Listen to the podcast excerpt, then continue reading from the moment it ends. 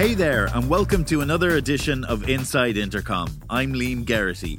Today, we are revisiting an interview from 2015 with Tony Ulwick. He's the founder of innovation consulting firm Strategyn and has spent decades pioneering the jobs to be done method for product design, as well as his outcome driven innovation process. That process is chronicled in Tony's best selling book, What Customers Want.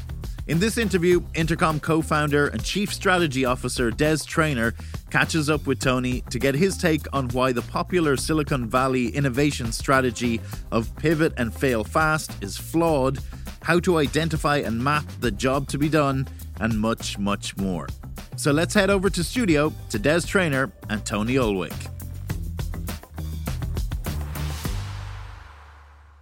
My first question to you is a quote you had a while ago where you said that pivoting and failing fast are not great techniques that produce innovation. We're here in San Francisco, the land of pivoting, the land of failing fast.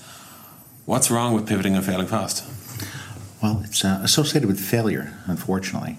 Uh, when you think about innovation, what you're trying to do is to come up with solutions that address unmet needs. And um, the way I love thinking about this is more like you're trying to solve an equation. It's a big math problem. And on one side of the equation, well, I should say, uh, like any good equation, there's constants and variables in the equation. Right. And in this equation, what's the variable? What's the constant? Most people would tell you that they're both variables. Needs are ever changing, solutions are ever changing, so you can never solve the equation. And this is why I think companies go down the pivot, fail fast kind of mentality to say, well, if we can't figure out what the needs are, let's just keep coming up with solutions and guess. And you know, keep pivoting, we'll fail fast until we get it right. Uh, like a brute force approach, sort of. It is. I mean, it's a it's a guess, right? So in any given market, you know, there might be 100 needs, 15 might be unmet, and you're just hoping that you're coming up with a solution that addresses those 15 unmet needs. And the chances of you randomly doing that are pretty slim. So that's why you have to pivot and fail fast and iterate and and get there slowly. And most companies just don't get there. And that's an approach. It's just a, a time-consuming, wasteful approach that um, is unnecessary. Uh, our thought is, why should you fail at all? I mean, the goal should be to know what those 15 unmet needs are up front, and then just spend your time trying to come up with solutions that address them the way I like saying it is, you know, if, if, there are 15 unmet needs in a market, what are the chances if you randomly coming up with a solution that addresses those 15 unmet needs if you don't know what they are? Right. Not good. But flip it around. You know, what are the chances of you solving and satisfying 15 unmet needs if you know exactly what they are? Right. And that's really the essence of what outcome driven innovation is all about. So, I mean, it sounds too good to be true in a sense, right? Like, I guess the pivot and fail fast folks would argue that, like, they do this because they've yet to find a method that identi- that presents to them on a silver platter these unmet needs. Is like, you know, they often say like a problem well stated is a problem half solved. Is it one of those type of things like where you know you have to research so much to understand the unmet need that then the solution becomes obvious? Is it that type of situation? Well, it is, I, and I think people. Einstein said something to the effect that you know if I had an hour to solve a problem, I would spend the first fifty-five minutes defining the problem and the last five minutes solving it. And this is pretty much the same thing, where what we're really trying to do is to define exactly what are those unmet needs, what is the problem that the customer is trying to solve. And uh, the answers become pretty apparent. And I'll give you a good example. Okay. When we worked with um, Bosch, helping them create their CS20 circular saw, we spent uh, two months defining and uncovering the unmet needs in one segment of the market. And this was interesting because circular saws have been around for a long time, commodity type market, and they weren't sure that there were any unmet needs. And when we looked at the market as a whole, we didn't see any unmet needs either. So we segmented the market around unmet needs and found a segment of customers that struggled more than others to get the job done. And the reason they did is because they had to make more finish cuts. So they had to make more blade height changes, they had right. to make more blade angle changes. And because they had uh, encountered these different variables that cause complexity, they were underserved along a number of different dimensions. So we discovered that segment. We discovered which uh, precise unmet needs they were struggling with, and they came up with the CS20 circular saw to address those needs. Now, it took us two months to identify those needs and prioritize them, but it took the engineers three hours to come up with the solutions that address them. Three hours. Wow. Now, the reason is, as they said, well, we've had all these ideas before, but the problem is we've had thousands of ideas before And we didn't know that these were the 14 of the several thousand ideas that we had that really were meaningful. Right. You said that, you know, one of the sentences there, it sounds almost like a sleight of hand. We segmented the market around unmet needs. What does that look like? How do you do that? Well, this is one of the key uh, elements uh, and advancements in our approach. It, it starts with the fact that customers do have unmet needs. Makes sense, right? And uh, Marketing 101 suggests that uh, you want to discover segments that have different unmet needs. Right. Now, if you're going to discover segments of customers with different unmet needs, what is it that you should segment around? I guess. Attitudes, Yeah. behaviors, demographics, psychographics, or unmet needs? Right. I mean, unmet needs is obvious. So That's right. It is obvious, Yeah. but it's so obvious, but it's not done that way, Right. right? Not usually. And so our take is that if you want to discover segments of unmet needs, then segment around unmet needs. Uh, the problem, though, is that in most companies, there's not agreement on what a need even is. Right. And in most research methods, they don't prescribe what a need statement is. It's the most critical input into the innovation process, yet the definition of what it is is extremely vague in most situations. I've seen ethnographic work done where you get you know 300 pages of detailed information, but where are the needs in there? And what constitutes a need statement? What are the characteristics of a good need input? What structure does it have to have? What context does it have to have? What syntax does it have to have? Right. All those questions go ignored in most cases. So, if we can't agree on what a need is, then it's going to be really hard to agree on what the customer's needs are and which ones are unmet and what segments of customers exist with different unmet needs. So, although it sounds simple, it is marketing 101. It all goes back to why aren't we doing it this way? Well, it's because we can't agree on what a need is. And what we've spent uh, two decades on is trying to answer that key question What's a need? The way we describe it, it's a desired outcome statement. And the way we define that is when people buy products to get jobs done, they use a set of metrics to judge how well they're getting the job done. Those metrics that they use to measure value and success from getting a job done are the customer's needs. And we call those metrics desired outcome statements. Right. And they have a very specific uh, set of characteristics, they have a specific structure, format, content, and so on. Uh, you know, I've read in some of your work, like you've phrased it like uh, I remember reading about some of the work you did on, I think it was it surgical implements, where it was like you know min- minimize the amount of time spent. Uh, is, when you said it was precise structure, are you really saying like that they're objective and they include no opinion by the customer? Is that right? Or Well, they certainly include no opinion on a solution. Yeah.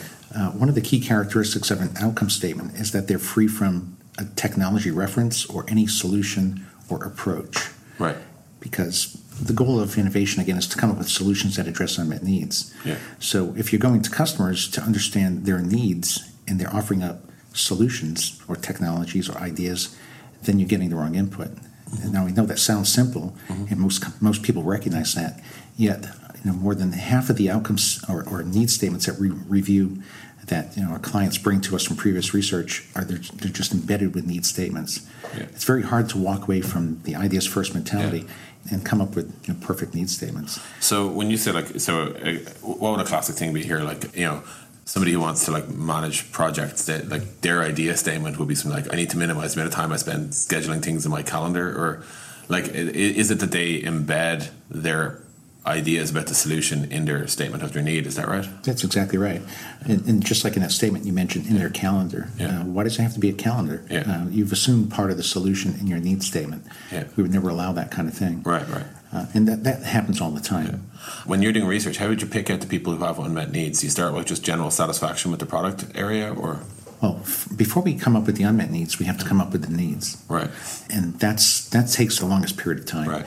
To do that, we create what we call a job map. So, Right. uh, for, for those of you out you know who have done business process work and process improvement, I think you can relate to this because what we literally do is uh, define the job to be done as a process. You know, it's a set of tasks that people go from beginning to end to accomplish a goal.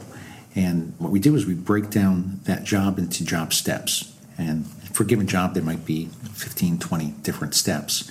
And then f- within each step, there's a series of metrics people use to measure success when getting that step of the job done.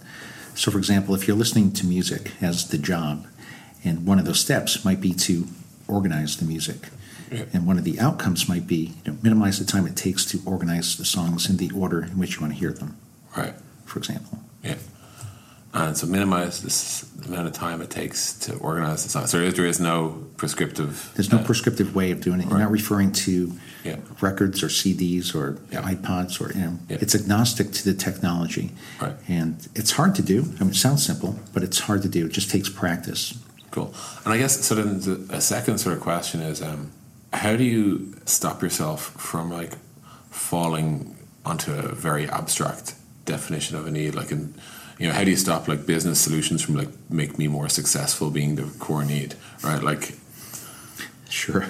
Uh, we see this all the time where um, it just gets carried away. Jobs are functional.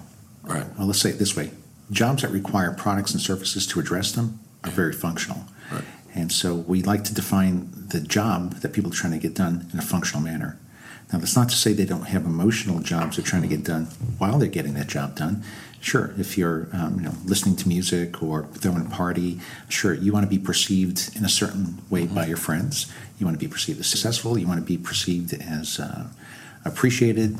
Uh, there's a whole series of things that you want, but you're not designing a product to make someone feel appreciated or to be successful. You can't like with with no context. Like, what if I were to say, let's design a product to make someone feel successful? yeah, It's it's lack of context. Uh, there's no function associated with it. Uh, so what we like to do is define the job around the functional element that you're trying to accomplish. Right. When we do our research, we do capture emotional jobs that you're trying to get done while getting that functional job done. But what we do is we, we understand the functional job the customer's trying to execute, like listen to music, break that down into component parts or steps, and then look at the metrics they use to measure value when getting the job done. So that's one key thing. But you know, it's, it's, there's more to it than that. yeah, for sure. Um, when, when we think about customers, and this is often the first question, people say, well, who are our customers? We have lots of customers. So how do we even get started? Well, it's true. Companies have lots of customers. So, uh, and they come from, you know, with, with different titles to make it even more complicated.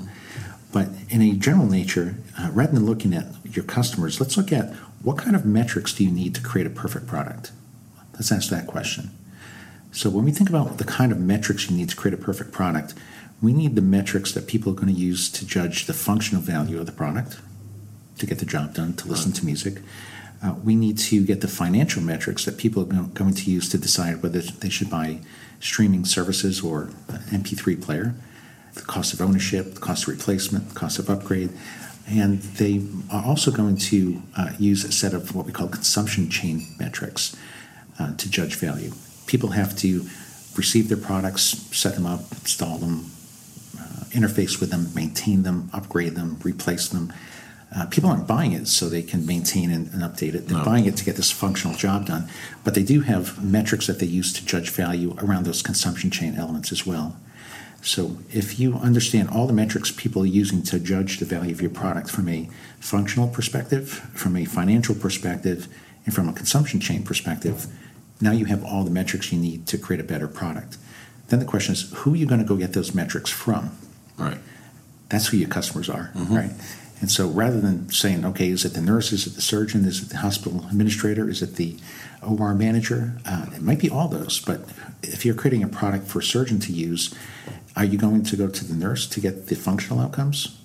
No, you're going to go to the surgeon to get the functional outcomes because they're the ones that know what they're trying to use the product for. Right. Who are you going to go to to get the financial metrics from? The surgeon? Probably not, because Yeah. they're not concerned about the financial elements. They're concerned about the functional. But the OR manager or the buying group, they would be concerned about you know, minimizing length of stay or min- minimizing the cost of tools and things like that. And then who might be involved in you know, minimize the time it takes to set up the product or time to sterilize? Well, that could be the nurse or the biomedical engineers. So we apply who's doing the job after we define what kind of metrics do we need to create a great product. Right.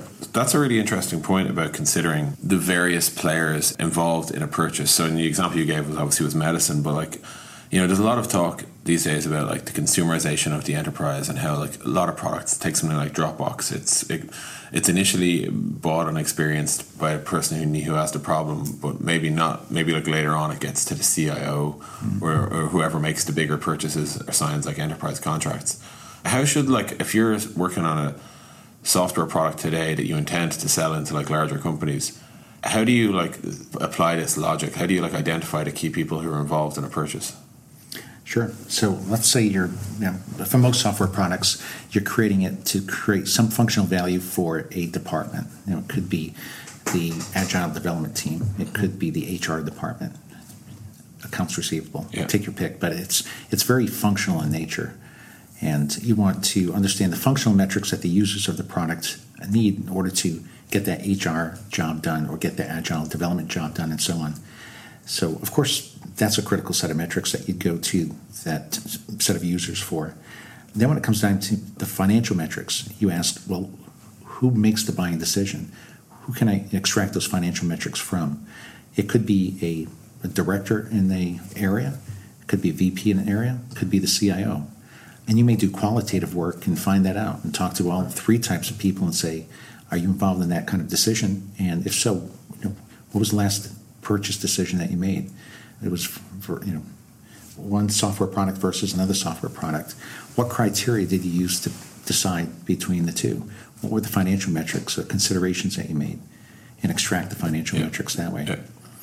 And then when it comes to supporting the app Mm-hmm. and maintaining it and upgrading it, well, the user's generally not going to do that. It's going to be the IT department. Yeah. So you'd have to go to the IT department to understand those metrics. Yeah, that's um, an interesting sort of you know one thing we haven't drilled into yet is um, how good are users at explaining what their unmet needs are. Well, you said unmet needs, but let's. I'm needs, I'm going to say, yeah, that's right. Uh, how good are they at, explaining their needs? Uh, they're good at explaining their needs. To understand the unmet needs across a broad range of the population is something different.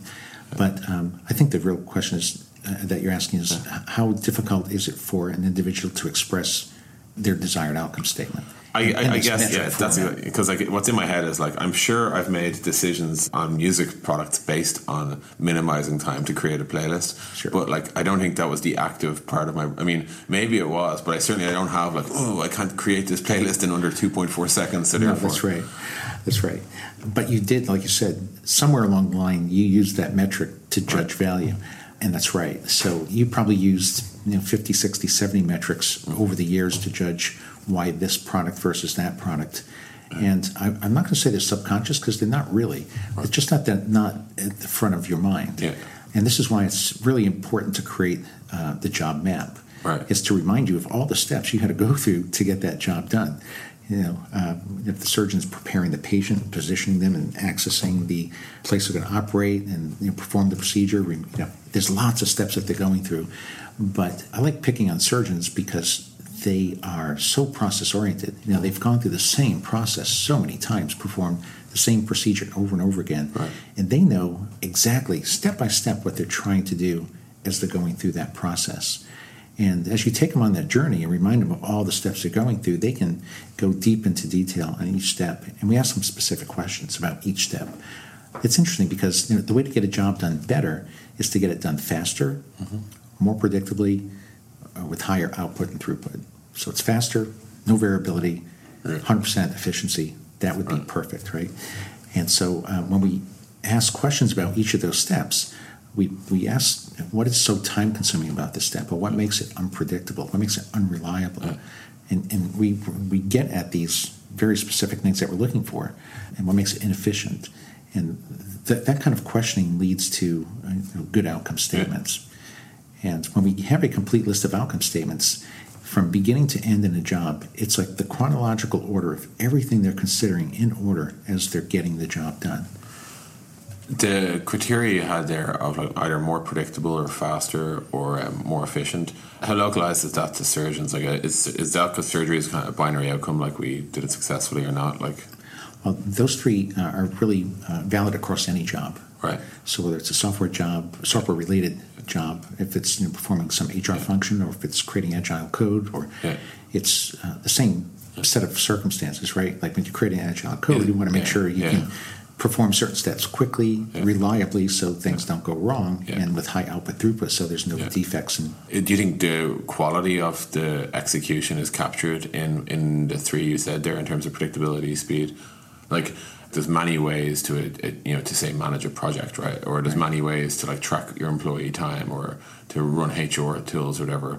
But some of them are probably better in terms of like better designed or like better experience or whatever than others. Uh, do you feel is the goal of the design in that regard it just it aids either efficiency or it aids predictability? Well it's interesting that you bring it up this way. So there's really when, we think about designing software mm-hmm. there's two parts of design. One is getting the right function, and the other part is getting the right interface. Yeah. And you have to do both, obviously. Yeah. So you know, getting the right function is really important before you start coding. Right. Uh, otherwise, yeah. you, are not going to be coding the right thing. yeah. So you really want to make sure that you understand the customer's needs, uh, have the right features. You know, you really you're really thinking this thing through. And once you have the feature concept in place, then you go start developing. That's that's often when you start focusing on the interface, yeah. and the interface has a whole set of design rules as well. we've looked at this a number of times in the past. Like some segments of the markets prefer that they can see all the options at once, right? right. Uh, so they don't mind seeing five different things, and that's why there's drop down bars yeah. and things like that. So you can just look and say, "Oh, here's all my options." Uh, there are a series of rules that you can follow, and they're outcome related. Mm-hmm. Know, minimize time it takes to make options, minimize likelihood yeah. of making a wrong choice, yeah.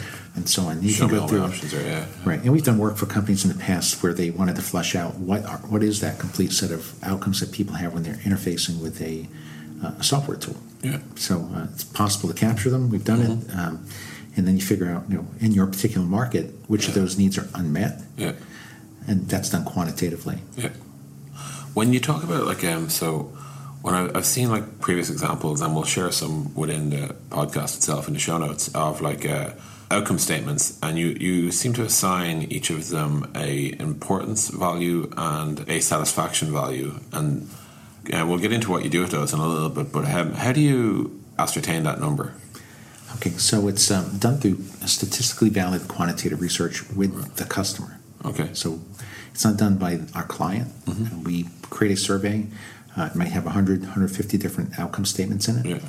And we've created a way to get all those inputs uh, from customers in a pretty quick yeah. period of time. Uh, we've been using the similar t- techniques. We've been doing this 25 yeah. years, so we've, we make it better and better over time.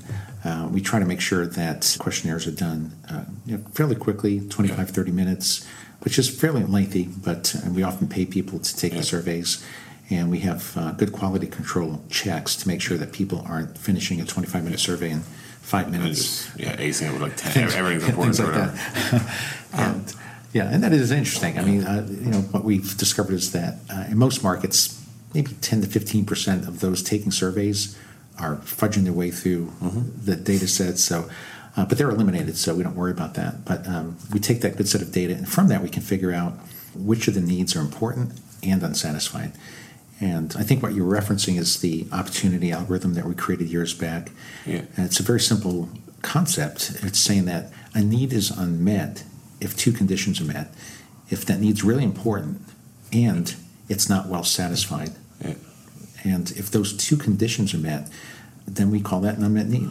And you, you have a slightly, I guess, I mean, I think in most people's heads they'd be like, oh, well, you know, it must be the difference between satisfaction and, and importance. But the calculation of it's slightly more uh, complex than that. It's like it's for sure it's the difference between satisfaction and importance. So like a random example, let's to make this grounded. If we were talking about say the music thing of minimizing the time to play songs in an order, mm-hmm. I guess I can't say create a playlist because that prescribes a solution as well, right? I'm getting there. Um, so if it's minimized time to play songs in a certain order, what this would look like true like you would survey a lot of potential users or actual users actual users actual users yeah. and would, would they provide a rating on how like you'd give them an outcome statement and ask them to rate it is that broadly what it is like that's broadly what it is so you made a couple of great points yeah. um, we have to interview users versus non-users because non-users aren't getting the job done yeah. and they may not have the experience to know what's important and then satisfied when getting the job done uh, the other interesting thing is we ask people what product are they using to get the job yeah. done. So, do you own a particular type of MP3 player, or are you yeah. using a certain you know streaming service? So we know the answers to that, and then we then we say, using X Y Z, how satisfied are you with your ability to you know, minimize the time it takes to get the songs in the correct gotcha. order? And so this gives us insight into uh, strengths and weaknesses of different technologies yeah. and solutions And what that allows you to do is to figure out you know, what steps you need to take to catch up to a competitor. Yeah. But more importantly, you're looking for opportunities that Yeah. nobody's addressing. Yeah. So, you know, the question there is, what can we do to leapfrog our competitors? And so that's why we're capturing that data and looking at it in that fashion. So, you know, the outcome of, of let's say, our hypothetical statement there might, might be like to play songs in a certain order quickly might have an importance of say eight and a satisfaction of say like four, right? Right. Now, the naive thing to do here is like eight minus four, but like what you're what you're saying is that there's, there's two conditions and they're both represented in the formula. That's right. That's two conditions. It has to be important. Yeah. And then relative to its importance, it has to have low satisfaction. That's why in the algorithm, it's Yeah. importance plus the importance minus the satisfaction. Right. So it's got to be important plus there has to be a big difference between the importance and satisfaction.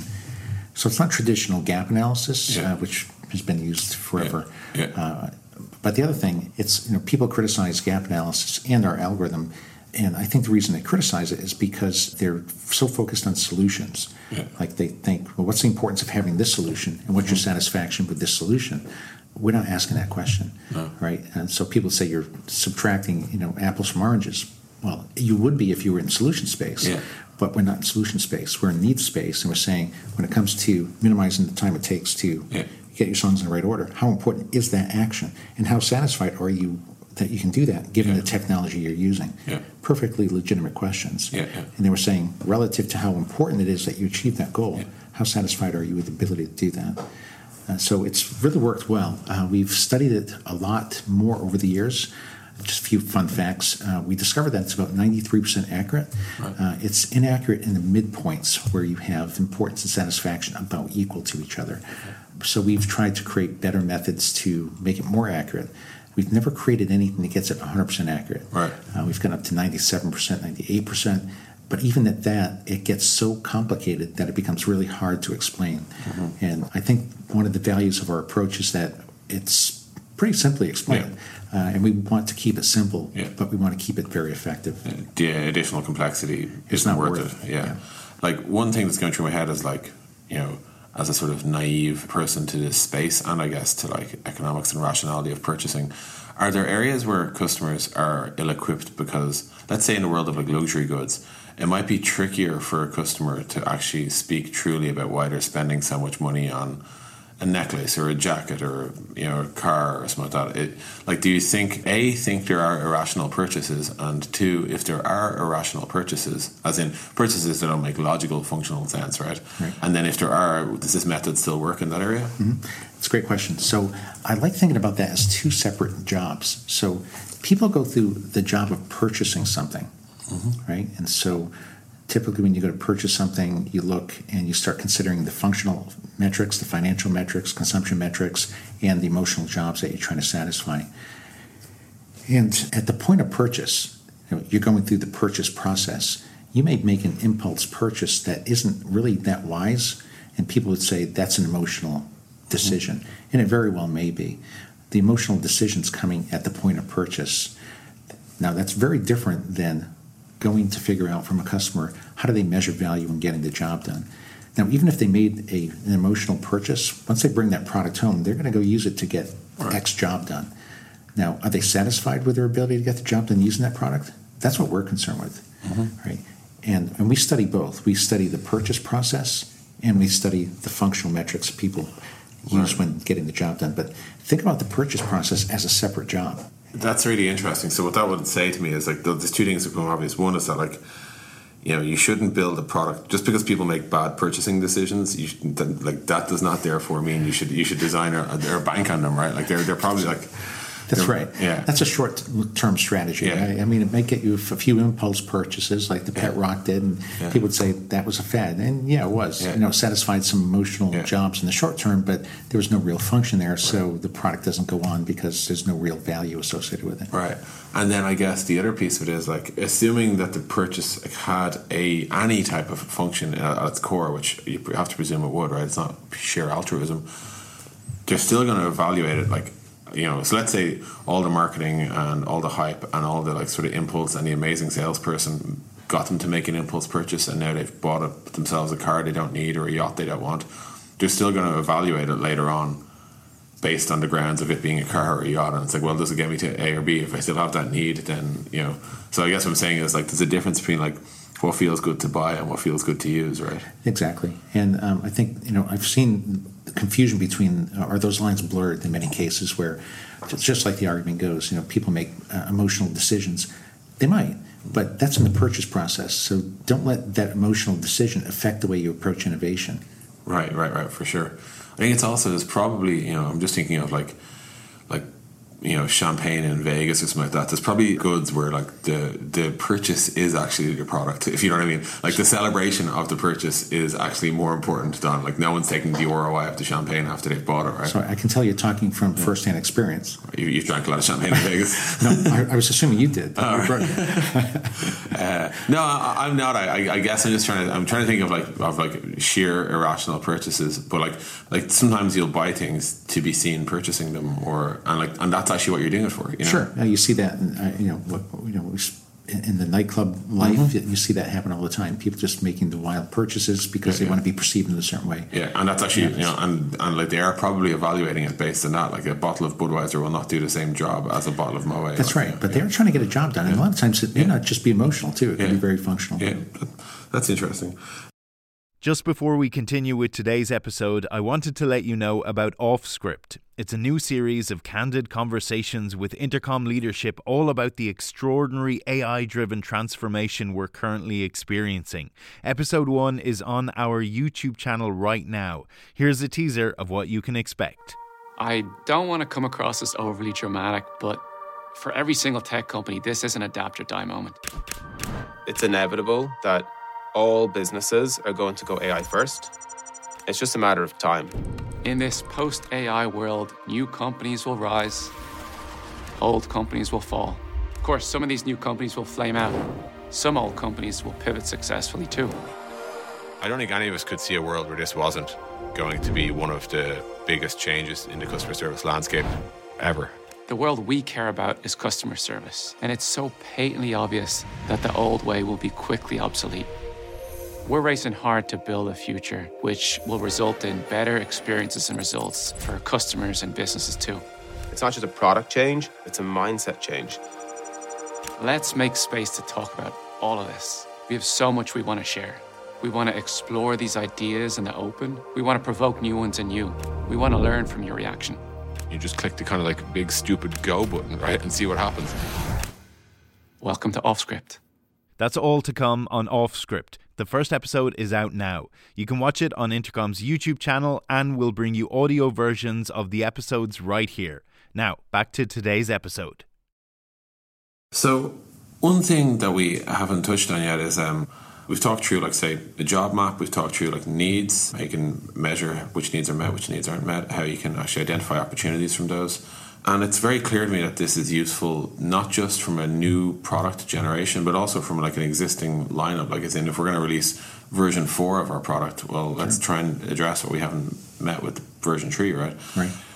One research technique we haven't talked to yet is personas. So when we talk about personas, I'm, I guess I'm typically talking about the persona where you create a user you create an archetypical user and you give them an identity and a scenario in which they encounter your product and the idea is that, you know, or an idea is that it will help inform decisions, design decisions, product decisions you make. Do you do any of that type of work? Well, uh, let's let's put it in perspective. The question I would ask is, why would you want to create a persona? And uh, I think the answer is that companies are trying to discover different types of users that might have different unmet needs. Mm-hmm. And um, if that's true, then what they're doing is they're using persona creation as a as a method for market segmentation. Right. Uh, so they're going out and observing what they what appears to be to them different types of users, and they're hypothesizing that because they're different types of users with different demographics and attitudes and so on, that they have different unmet needs. Uh, which is where it goes wrong. Right. Um, because that's the bad assumption. And so rather than making bad assumptions, what we do is we segment the market around the unmet needs, as I mentioned earlier, and we can discover segments of customers that struggle more than others to get the job done. I'll, I'll give a, a, simple example. Uh, we did some work for a, a, transportation company, and one of the jobs they were focused on is to help business people who have to drive around town to reach their destinations on time. So it's business people driving, reach their destination on time. So um, I think we can all relate to this. Yeah. Um, but some of us go to the same locations every day. Mm-hmm. We leave at the same time. We know the traffic patterns. We know the backup routes. And we really don't struggle that much to reach our destination on time. But others have to go to different parts of the city, like, Yeah. like you did today. Yeah. Uh, you uh, leave at different times. You don't know the traffic patterns. You don't know the backup routes. You're not sure where to park. You don't know how long it's going to take to walk from where you park. And because you encounter all these different variables that cause complexity, it's causing you to be more underserved in Right. getting the job done. And this is what we're trying to discover when we segment the market. Are there groups of people that struggle more to get the job done? So rather than creating a persona based on mm-hmm. observation, we create them based on statistical data. Right. So we segment around the unmet needs, and then we say, okay, who are your three personas? If you want to look at it that way, it's you know a group of people who don't have to travel, you know, to a large variety of locations. Yeah. They know everything about where they're going to go, so they don't struggle. They don't have many unmet needs. Yeah. Versus another segment on the other extreme that uh, is experiencing the complete opposite. All right. Now, the difference, you could call that a persona, Mm-hmm. But it's a statistically valid persona that you could target effectively Yeah. with a product and a marketing campaign versus a traditional persona, which doesn't do that. Yeah, I think maybe the potentially the unspoken value of personas is really that it's like it's a use case to rally a team behind. If you know what I mean, you, you show it, you put it on a poster, put it on a wall, and people Sure. are like, "Oh, okay, we're designing for that person." Well, it does make it easier to design when you know the segment that you're Yeah. designing Yeah. But the problem with a traditional persona is that it's a phantom target. It's Mm-hmm. it's not a real segment. It's a made up segment, and so you're just misleading concept. And that's why we don't do that. But uh, doing it through statistically valid data and identifying those kinds of segments, like I described, now, yeah, you're creating a persona, but it really exists. Mm-hmm. So if you go after that segment of people who struggle to reach their destination on time, you'll you'll know who they are, why they struggle, what their unmet needs are Yeah. that are different because they struggle. I mentioned earlier on the Bosch example too. You know, we discovered a segment of, of carpenters that that were underserved, and it's because they encountered some additional variables that added complexity to getting the job done, which is they had to make more finish cuts, mm-hmm. so that required them to make more changes in the blade height, blade angle, and because they have to encounter those different variables and add complexity, they're more underserved. right, right, And, and we find this in all different markets. Now, the importance of that, I think, uh, can't be understated because if you can find a segment of people that are highly underserved, even in an existing market, you can institute a, a very effective profit share strategy. Uh, think of Nest, Yeah. for example. You know, how many people are crazy enough to spend seven times more for a thermostat? Well, the answer is about 10% Yeah. of the market. yeah, yeah, But by controlling that 10% of the market, they can control over 30% of the profit share in that space, uh, which is great. Uh, Apple's the master of this. You know, Yeah. 20% market share, 90% profit share. Yeah. That's unheard of, but um, but that's the general goal. And the point is, if there is a segment of people that are highly underserved and willing to pay more, then that makes a really fine target. Uh, I was going to comment on one more thing Yeah, too. I'm excited about this because we've just we've been working on this for about five years, but um, we've been trying to correlate willingness to pay with unmet needs. Right. And it makes sense that it does correlate, but what we were trying to figure out and answer specifically is which unmet needs will people pay most for? Because we're always asked the, this question, you know, here's the 15 unmet needs. Yeah. Will people pay for it? Uh, if so, how much? And which of those needs are really driving their Yeah. willingness to pay? Uh, so it took us uh, about five years to figure this Yeah. out, but um, we've been uh, executing that pretty effectively this year, Mm-hmm. and we're really excited about that. So uh, that's one of the newer additions to the approach. We haven't written anything on it yet, cool. but I did want to share that. Yeah, no, it, it, sounds. I mean, again, like uh, intuitively, it makes sense that there, there are some needs that people would pay for, um, but like even being able to get probability of the amount of like the amount of energy or pain or whatever that they're willing to invest to solve, Right. it's definitely interesting. One thing that just occurred to me when you're talking about, say, like the let's say the example of business people trying to get to a certain place on time. Sometimes I am like today going somewhere I've never been before, and I need to get there, and I don't know the area, and I don't know the neighborhood, so I don't know how long to budget. I didn't know like if I could pull up outside or any of those sort of things. Right. And then other times you're like doing a regular trip, right? That's so right. That, that would imply that like I have different me- needs based on different scenarios. Is that right? That's correct. And different cases, if you will. different case. So, you know, would part of the research would it be like to talk through case by case? I, so, you'd be like, does the same need exist in all cases? That's is right. kind of the question. And that, Yes, that's exactly what we do. Um, let's talk as an example. Uh, think of a surgical case. Yeah. Because that's actually it's called a case, right? So when we do work in, in uh, with medical companies on surgery, Yeah. we ask the surgeon to think about their last case, and then then we ask them to describe that case to us. Yeah. What was the patient type? You Right. know, uh, comorbidities. You know, what what situation did they find themselves in? And then when we go through and ask them the importance of satisfaction, it's related to that case. Right. Now, what that allows us to do is to segment the market around varying cases if the case itself is causing Right. variability in getting the job done. I see what you mean. That, that makes total sense. Yeah. Um, another question related to that is um, if you survey, like, say, me and 10 of my colleagues, I guess the case listing might solve this. But what I'm wondering is, like, if a lot of people say, like, that something is its importance is 1 out of 10, and a lot of people say its importance is 10 out of 10, do you end up in a world where you're describing it as 5, even though that represents no one? Well, if you would take all the data together, uh, Yeah. that would be a problem. Yeah. And so when, when we get our data back, we ignore the, the broad market view. Right. Because to us it's meaningless Yeah. for the exact reason you described. And this is why we segment the market. Yeah. So before we do anything, we segment the market to see are there different groups of people with different unmet needs. So those who rated everything 10, they're over here. Those that rated a 1 are over here. And now we can analyze them separately and say, why Mm-hmm. did that group wa- rated a 1? Oh, they go to the same location every day and Yeah. they don't struggle versus Yeah. the 10. You know, they're, Yeah, they're struggling. They're struggling. Yeah, yeah. That makes sense. So, yeah, so it's kind of, you, you kind of, you start from the data up rather than top down. That's guess, right. yeah. And this is why it's so important. Uh, segmentation is so critical Yeah. because not everyone struggles in the same way to get a job done. And so if you just assume the market is homogeneous, you're making a big mistake. Right. Uh, just like in the case of the circular cell. Yeah. So I can give you thousands of cases, but uh, it's always the same scenario. Um, that's why we just ignore the total market. Uh, there might be an instance like if the total market were purely homogeneous, in other words, after we segmented the market, all the segments are clustered in the same location, then we would say, you know, you could actually do a broad strategy across the entire market and be successful with every customer. We've never seen that. yeah. Theoretically, it's possible. theoretically a, a pot of gold.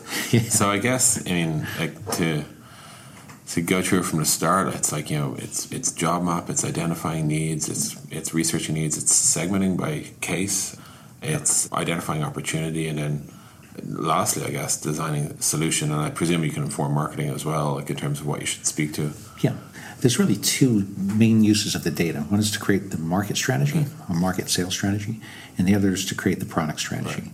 And when we think about the product strategy, uh, we typically go through a protocol mm-hmm. that says, you know, before you invent anything, let's exhaust the other possibilities. One possibility is your product already does the job. Yeah, You just didn't message around that just need to tell people. just need to tell people. And we've seen a few situations like that. Uh, the first occurrence of that was back in like 94, 95 timeframe with Cordis Corporation making angioplasty balloons. They had 1% market share. Uh, we discovered that they were satisfying about five unmet needs better than anybody. And so they revamped their marketing, messaging, armed their salespeople with the right message, and they increased their market share from you know, 1% to 5% in six months Just by telling people. just by telling people. that's amazing. We have another great story too, uh, a more recent one with uh, Arm and Hammer's Animal Nutrition Group. Right. Uh, we worked with them late 2013. They revamped their sales marketing activities in 2014 and generated 30% year-to-year revenue growth, Right. which is fantastic. And they did it without changing their product or without changing the pricing. It's all based on aligning what you're doing with the needs of customers.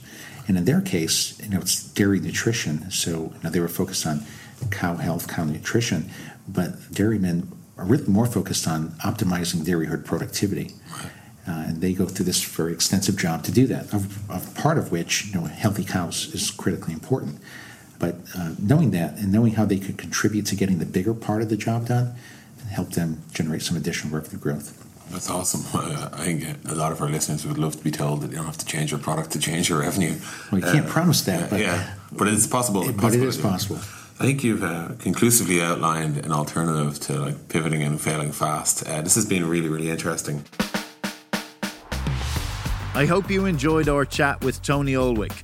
It's one of hundreds of conversations from the Inside Intercom archives, featuring everyone from onboarding expert Samuel Hulick on building better onboarding to UX designer and author Jake Knapp on making time for your most important work. And of course, we have new episodes every Thursday. Speaking of which, see you next week for more Inside Intercom. This is Inside Intercom